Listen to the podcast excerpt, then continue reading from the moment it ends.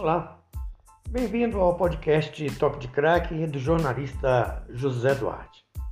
Ao desdenhar o futebol brasileiro, semana passada, quando foi procurado pelos dirigentes do Flamengo, Jorge Jesus se julga acima do bem e do mal. O treinador português estava no Flamengo, ganhou tudo o que tinha que ganhar, mas com um detalhe, com uma equipe que não foi montada por ele, foi montada por seus antecessores e que foram derrubados por jogadores de futebol do próprio clube. No Flamengo existe essa prática de jogador de futebol derrubar técnico que treina quem eles querem e eles treinam quando eles querem também. Então Jorge Jesus foi para o Benfica, não deu certo lá. A diretoria do Flamengo, é, que sonha com a sombra dele, ele ainda tem a sombra de Jorge Jesus ainda assusta, tanto que a sombra dele derrubou Renato Gaúcho, Rogério Ceni, é, entre outros, que passaram por lá após a saída de é, Domenech Torrente, após a saída dele. Agora, feito isso, o Atlético Mineiro o procurou.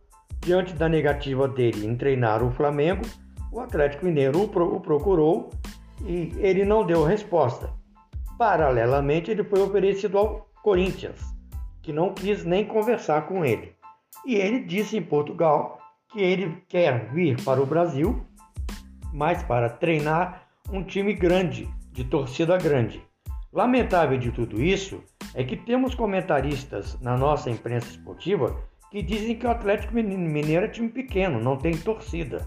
Eu ouvi isso hoje e fiquei muito chateado.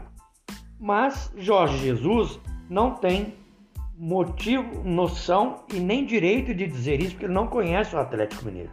O Atlético Mineiro é um time grande, é campeão da, da, do Brasil duas vezes, é campeão da Copa do Brasil, é campeão da Libertadores, entre outros títulos. É um ganhador de título do Campeonato Mineiro. É um clube de camisa tradicional com uma grande torcida, tanto que nós vimos aí nas festividades de 2021, Minas Gerais e o Brasil praticamente parado por causa do título do Atlético Mineiro tanto no Campeonato Brasileiro como na Copa do Brasil. Agora, Jorge Jesus também disse que só viria para treinar um time grande ou a seleção brasileira. Mas quem disse a Jorge Jesus que a seleção precisa de treinador estrangeiro? Nós ganhamos cinco títulos sem treinador estrangeiro. Nós não precisamos de estrangeiros. O problema da seleção brasileira é que quem escala o time hoje não são os treinadores, são os patrocinadores. E nós tivemos lá vários bons treinadores, eu posso citar aí Vanderlei Luxemburgo, Emerson Leão, Mano Menezes, Falcão, que foram derrubados por jogadores ou por patrocinadores, porque não, não escalaram, não fizeram o que eles queriam. Então nós não precisamos de treinador estrangeiro na seleção brasileira. E acho também que tanto a CBF como o Atlético Mineiro deviam vir a público para explicar essa situação.